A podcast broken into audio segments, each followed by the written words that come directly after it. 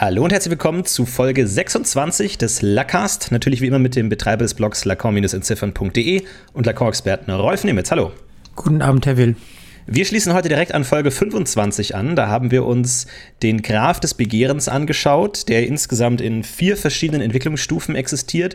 Und in der letzten Folge hatten wir uns die ersten beiden Stufen angeschaut und heute die beiden letzten Stufen. Und für alle, die es immer noch nicht wissen, der Hinweis, diesen Podcast wird es auch wieder als Video geben. Auf YouTube einfach nach Lacaste suchen, da wird dann auch alles weitere illustriert.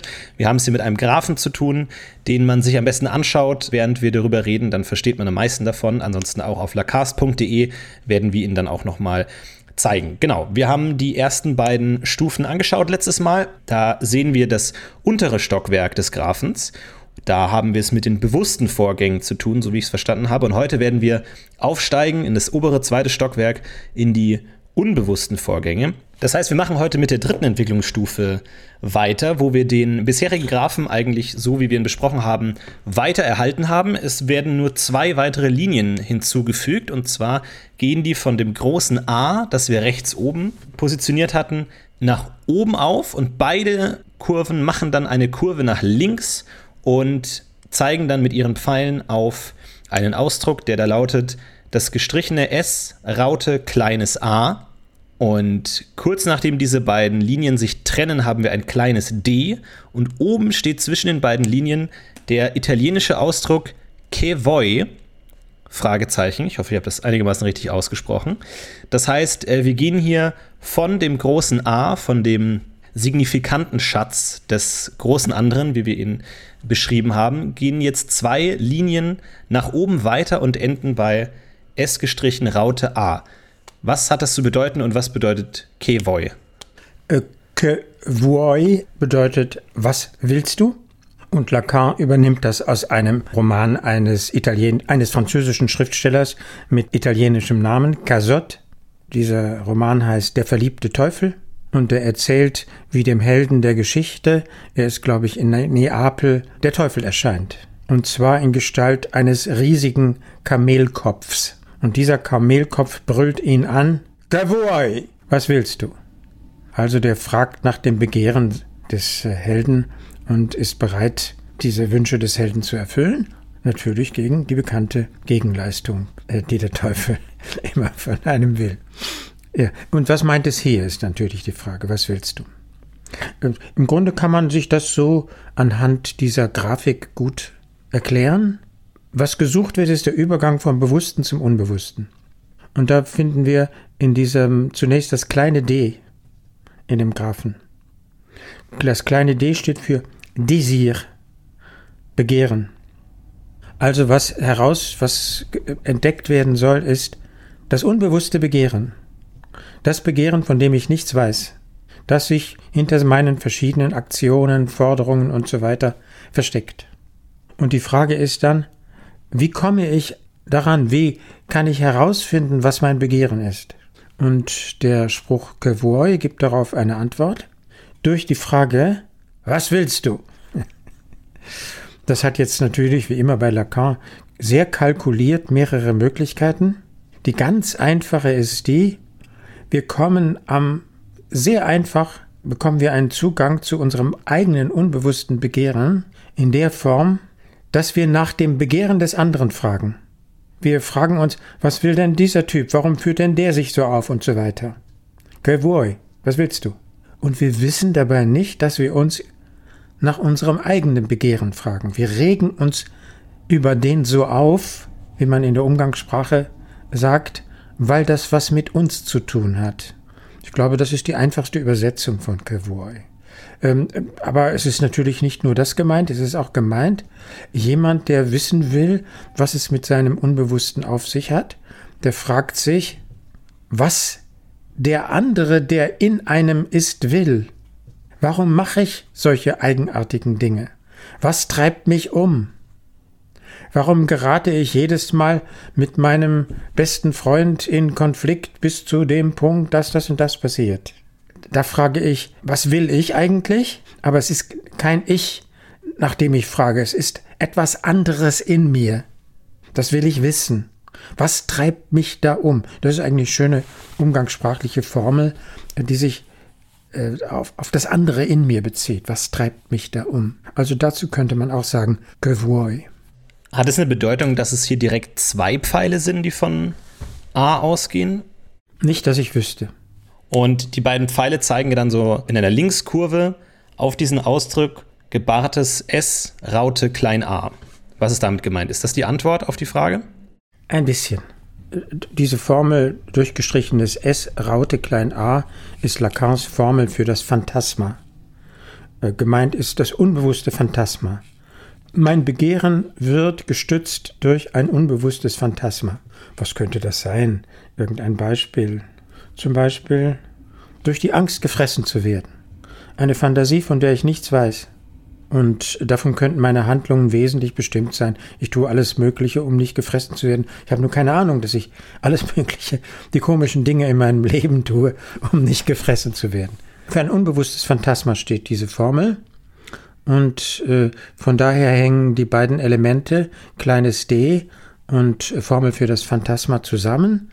Das unbe unbewusste Begehren stützt sich auf ein unbewusstes Phantasma.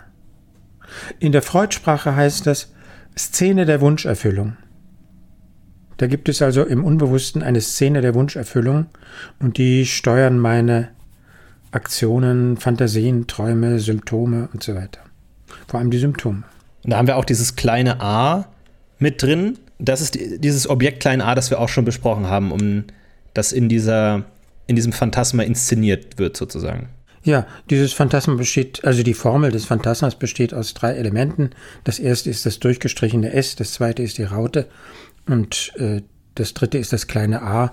Das wird gelesen als ausgestrichenes S und die Raute beim späten Lacan als Schnitt, Coupure, Schnitt, Schnitt von Objekt klein a. Was hat man sich darunter in etwa vorzustellen? Das ausgestrichene S, das ist das Subjekt das in das gespalten ist, das in so bewusstes und unbewusstes gespalten ist. Und wodurch kommt diese Spaltung zustande?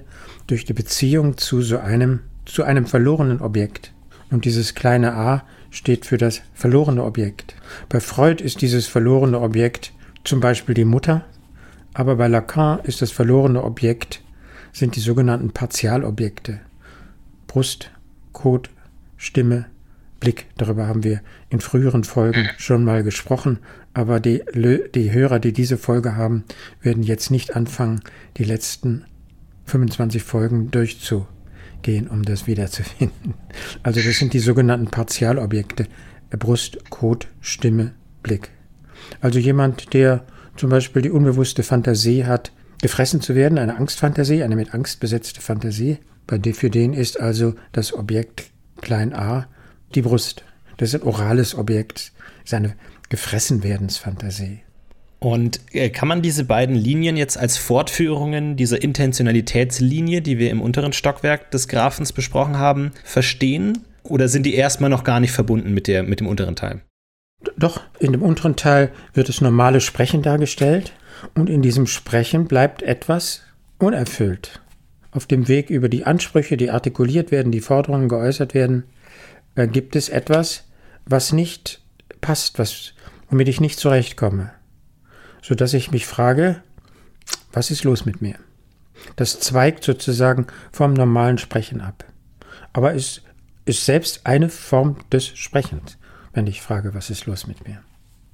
Man könnte sagen, dieser Doppelpfeil zeigt, was einen dazu bringt, eine Psychoanalyse aufzusuchen. Dass man endlich rauskriegen will, vuoi, was will ich? Was willst du? Und weil sie diese, diese Frage auf die Intentionalität bezieht. Also man sich fragt, warum mache ich etwas oder warum klappt das, was ich machen will, nicht und sowas. Revoir ist eine Intentionalitätsfrage. Das bezieht sich auf den Willen. Und dann haben wir hier das Begehren, das kleine d. Wir sind also auf der Ebene der, der, des Gerichtetsein auf etwas. Aber im unteren, im unteren Stockwerk geht es um die Ziele, die ich bezeichnen kann und im oberen Stockwerk geht es um Ziele, von denen ich gar nichts weiß.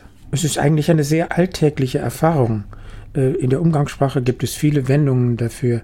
Zum Beispiel, ich wusste auch nicht, was mich da geritten hatte. Vuoi? Was, was wollte ich da eigentlich? Und dieses, was ich da wollte, war das Willen eines anderen. Was, da hat mich was geritten. Was wollte das, was mich da geritten hat? Aber wir sind hier beim Übergang zum Unbewussten. Den, Über, den, den Zugang zum Unbewussten habe ich nur über eine Psychoanalyse. Deswegen ist dieses, dieser Graph gewissermaßen das Zwischenstück, was anzeigt, was Leute in eine Psychoanalyse treibt. Und darüber kommen wir dann auch zur vierten Entwicklungsstufe des Graphens des Begehren. Da sehen wir ihn dann in seiner vollen Pracht. Da ist dann das obere Stockwerk komplett ausgefüllt und was direkt auffällt ist, das, obers, das obere Stockwerk sieht sehr ähnlich aus wie das untere Stockwerk. Es sieht so aus, als wäre das kopiert und oben drauf gesetzt worden. Mhm, mit Absicht. Warum? Na, die absolute Grundthese von Lacan ab 1953 ist, das Unbewusste ist strukturiert wie eine Sprache. Das untere Stockwerk zeigt, wie eine, also muss man sich fragen, wie ist eine Sprache strukturiert? An der Sprache ist wesentlich das Sprechen und auch, dass es ein Vokabular gibt und auch, dass es Sinn gibt und so weiter, dass sie sich mit dem Imaginären verbindet. Diese Struktur der Sprache wird vom unteren Stockwerk des Graphen dargestellt. Das obere Stockwerk stellt das Unbewusste dar. Und es ist strukturiert wie eine Sprache. Es ist genauso strukturiert wie das Stockwerk des Sprechens.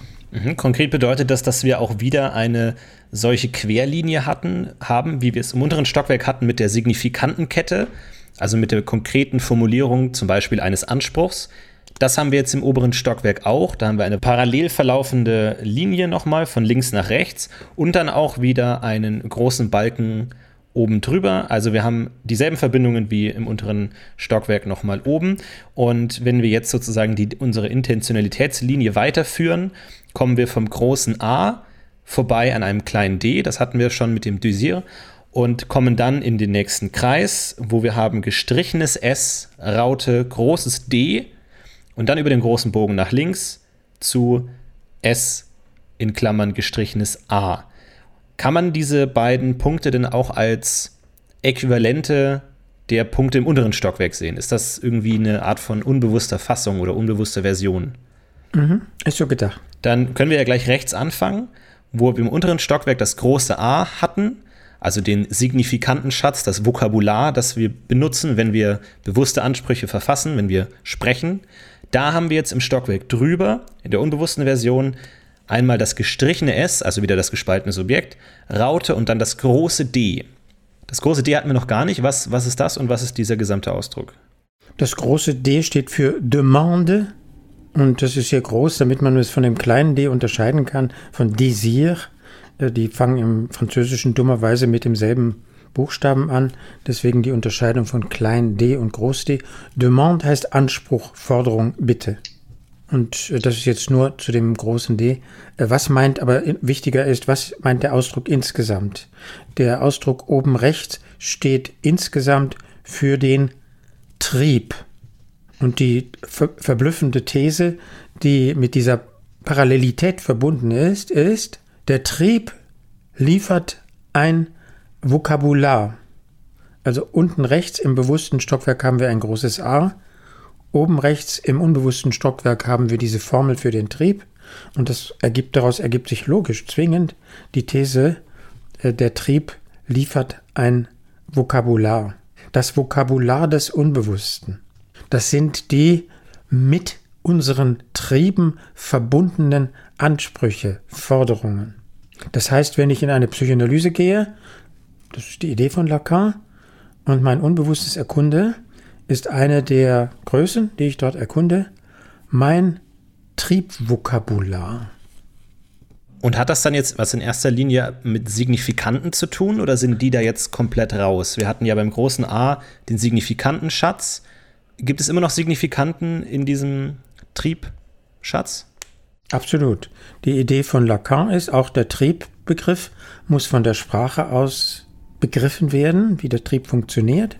Und wenn wir die beiden großen Triebe äh, Oraltrieb und Analtrieb nennen oder Oraltriebe und Analtriebe, dann muss man sich also fragen, wie hängt der orale Trieb und wie hängt der anale Trieb mit der Sprache und dem Sprechen zusammen.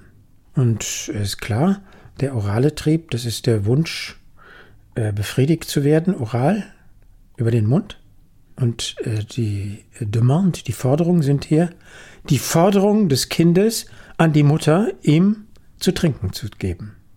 Das heißt, der Oraltrieb ist nicht einfach ein Drang, das ist jetzt der spezielle Einsatzpunkt von Lacan, nicht einfach ein körperlicher Drang, sondern ist mit sprachlichen oder sprachartigen Elementen verbunden.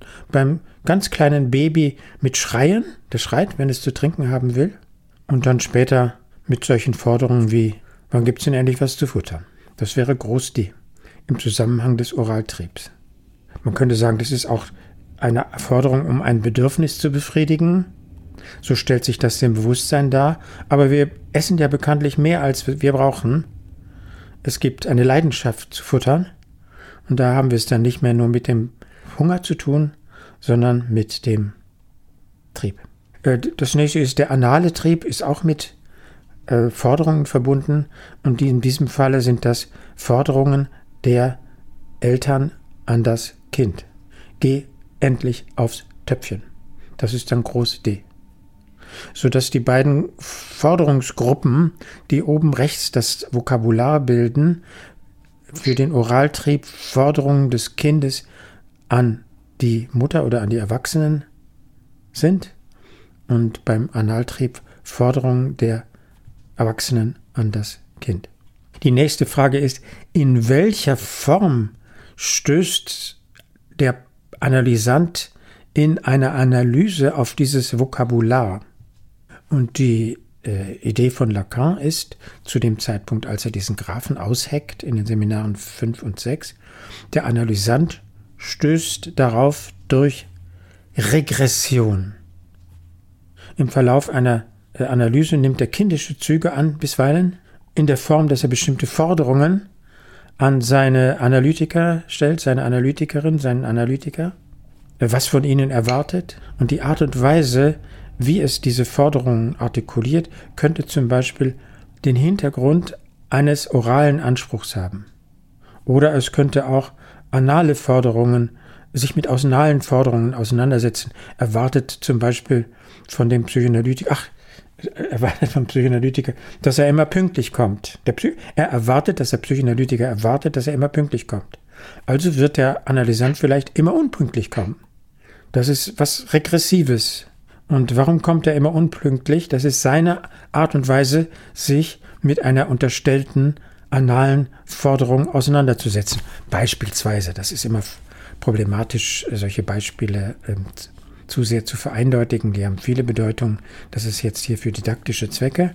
Aber es könnte so sein, dass also das zwanghafte zu spät kommen eine Weigerung ist, der analen Forderung zu genügen. Also das wäre eine Form, wie das Triebvokabular sich im Verlaufe einer Analyse meldet.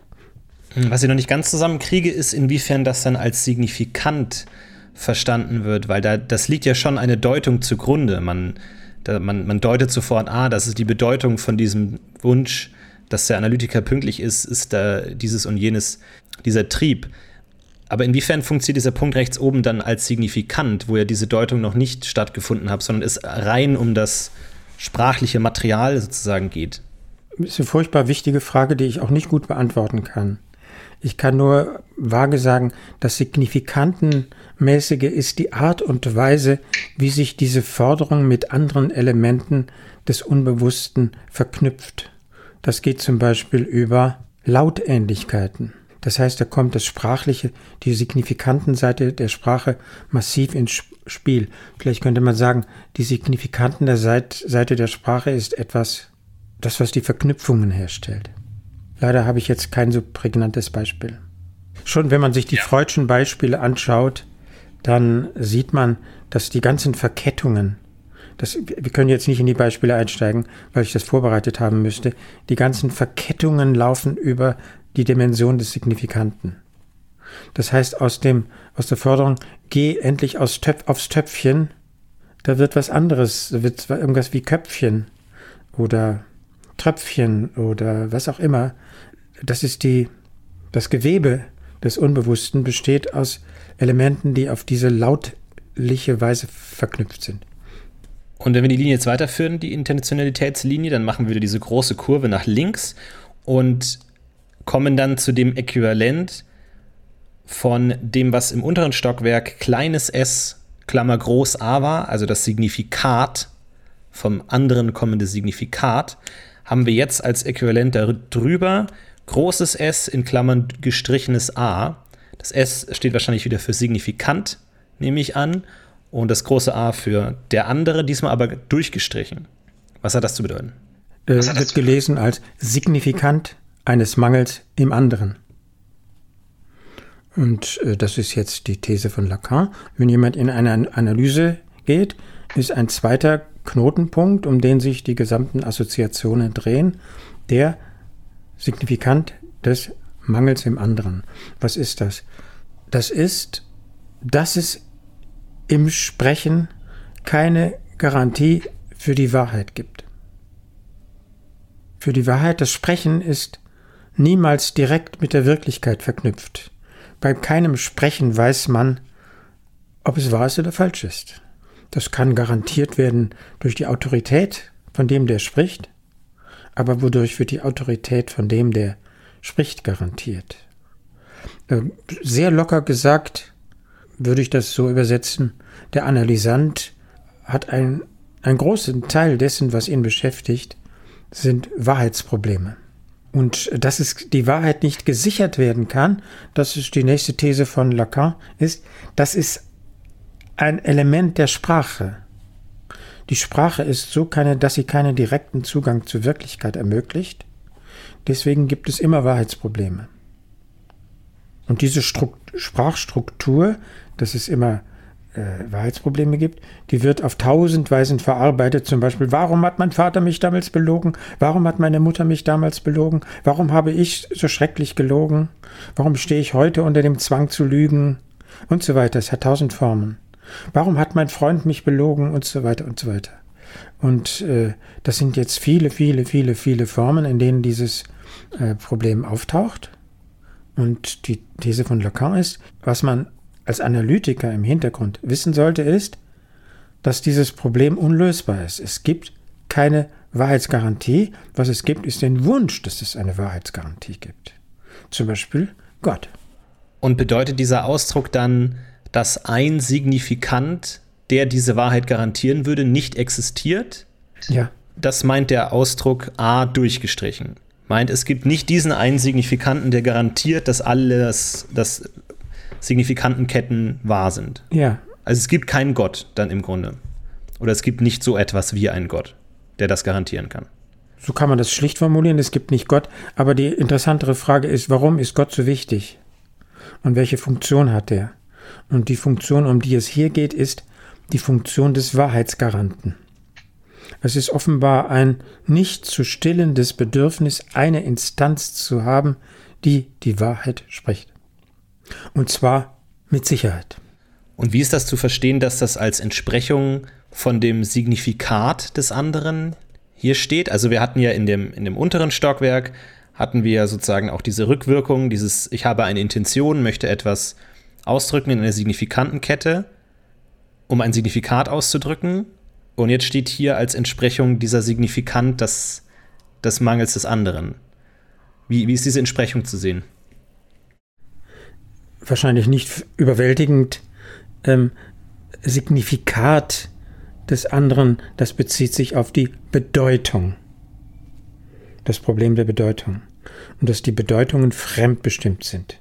Die Bedeutungswelt, in der wir leben, ist eine, die wir vorfinden, die wir nur in ganz geringem Maße modifizieren können. Und oben links, in dem entsprechenden Kreuzungspunkt, geht es nicht primär um die Bedeutung, sondern um die Wahrheitsfrage. Und die Konstruktion behauptet, das ist sozusagen die unbewusste Entsprechung. Da gibt es einen Zusammenhang zwischen Bedeutung und Wahrheit. Aber natürlich ist es nicht dasselbe.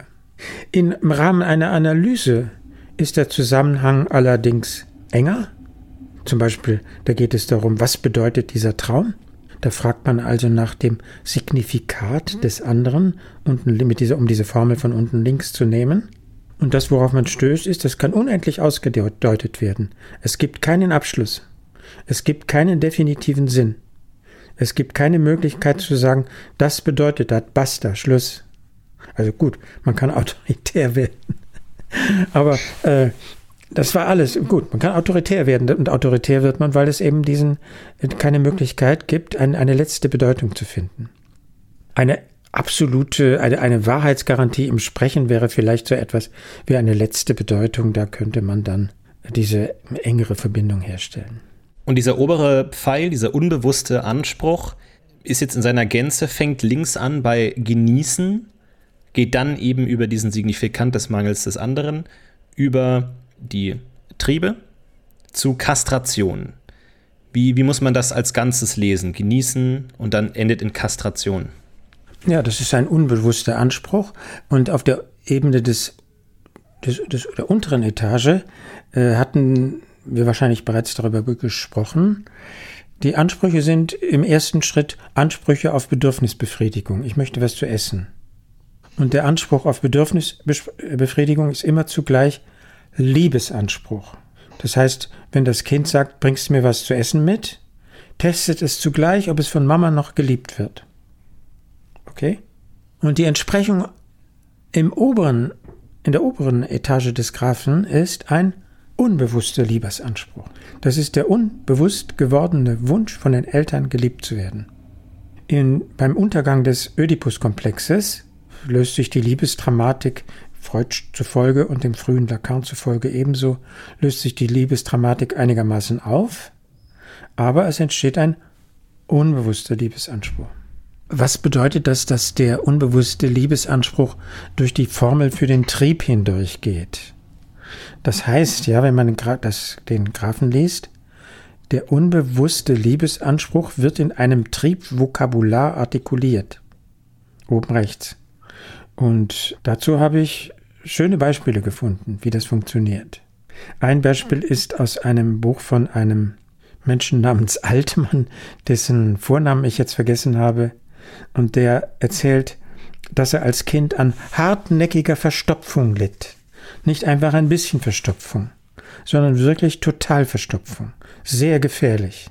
Und ähm, das heißt, sein Inneres verwandelte sich in Stein und das wiederholte sich regelmäßig. Warum? Weil seine Mama ihn nicht liebte. Und wenn er diese hartnäckige Verstopfung hatte, dann kümmerte sie sich um ihn. Vor allem dann streichelte sie seinen Bauch. Dann war sie bei ihm.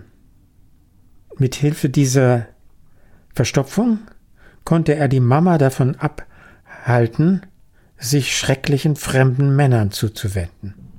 Und das würde ich nennen an Kodierung des Liebesanspruchs mit Hilfe der Signifikanten des Analtriebs.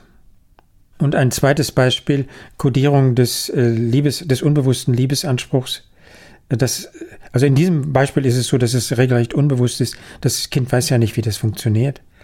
Äh, das andere Beispiel ist äh, mehr illustrativ. Es gibt ein Lied in den kindertoten Liedern von Maler. Das ist also eine wunderbare Liedvertonungsserie.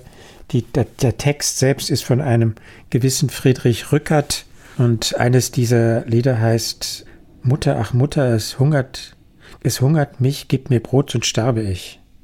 Und das wird immer in immer neuen Varianten ausgesungen. Zum Schluss ist das Kind tot.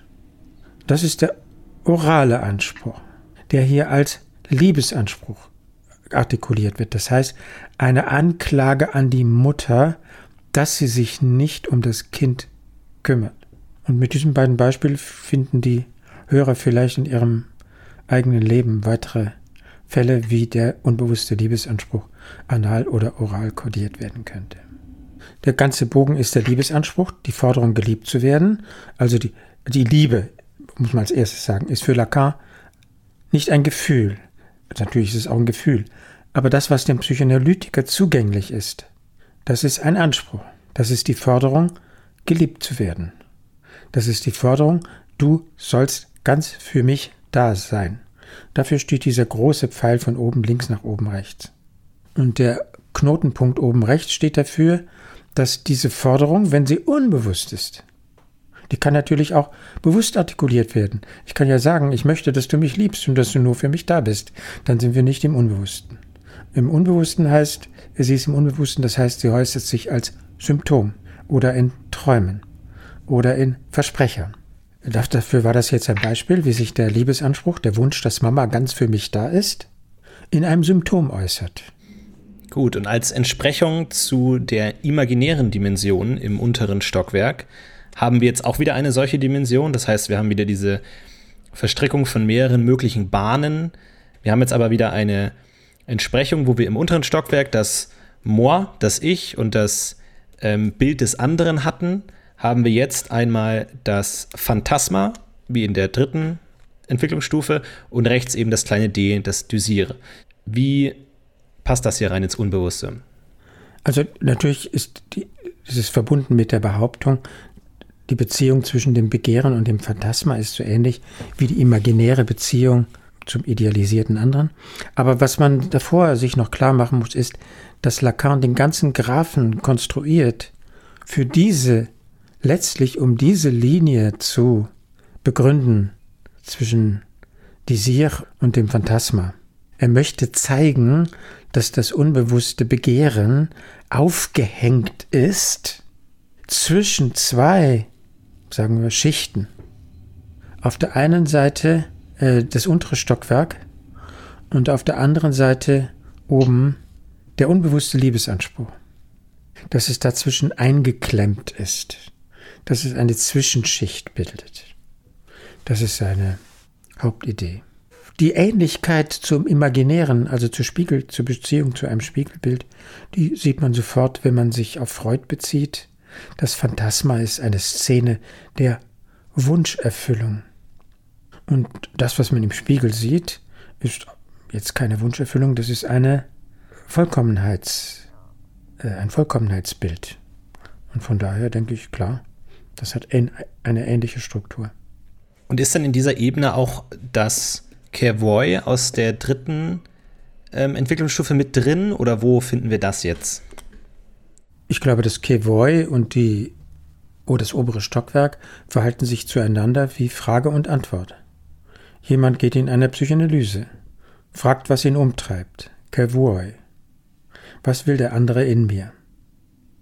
Und die Antworten, die er bekommt, sind diese Struktur. Er stößt auf regressive Signifikanten. Was ihn umtreibt, sind anale und orale Forderungen. Was ihn umtreibt, sind Wahrheitsdramen. Zum Beispiel, er sucht eine Autorität. Das heißt, jemand, der immer die Wahrheit spricht. Was ihn umtreibt, ist das, sind Fantasien, Fantasiebilder, Fantasiebeziehungen. Also so würde ich das aufeinander beziehen. Wir haben jetzt in der, der Gänze dieses Graphens ganz viele verschiedene mögliche Wege, die man nehmen kann. Also man kann immer wieder abzweigen links und dann wieder sich in verschiedenen Kreisen äh, wiederholen. Gibt es irgendwelche davon, die von gewiss besonderem Interesse sind? Hat das irgendwo einen Sinn? Also man könnte jetzt so, wie wir im unteren Stockwerk auch einen Kreis hatten, der immer wieder rotiert zwischen dieser symbolischen Ebene und der imaginären Ebene. Haben wir es im oberen Stockwerk auch? Gibt es da irgendeine Entsprechung dafür? Hat das eine Bedeutung? Ja, wahrscheinlich. Aber diese Punkte werden von Lacan so schlecht erklärt, so wenig, dass ich das hier ausklammern möchte.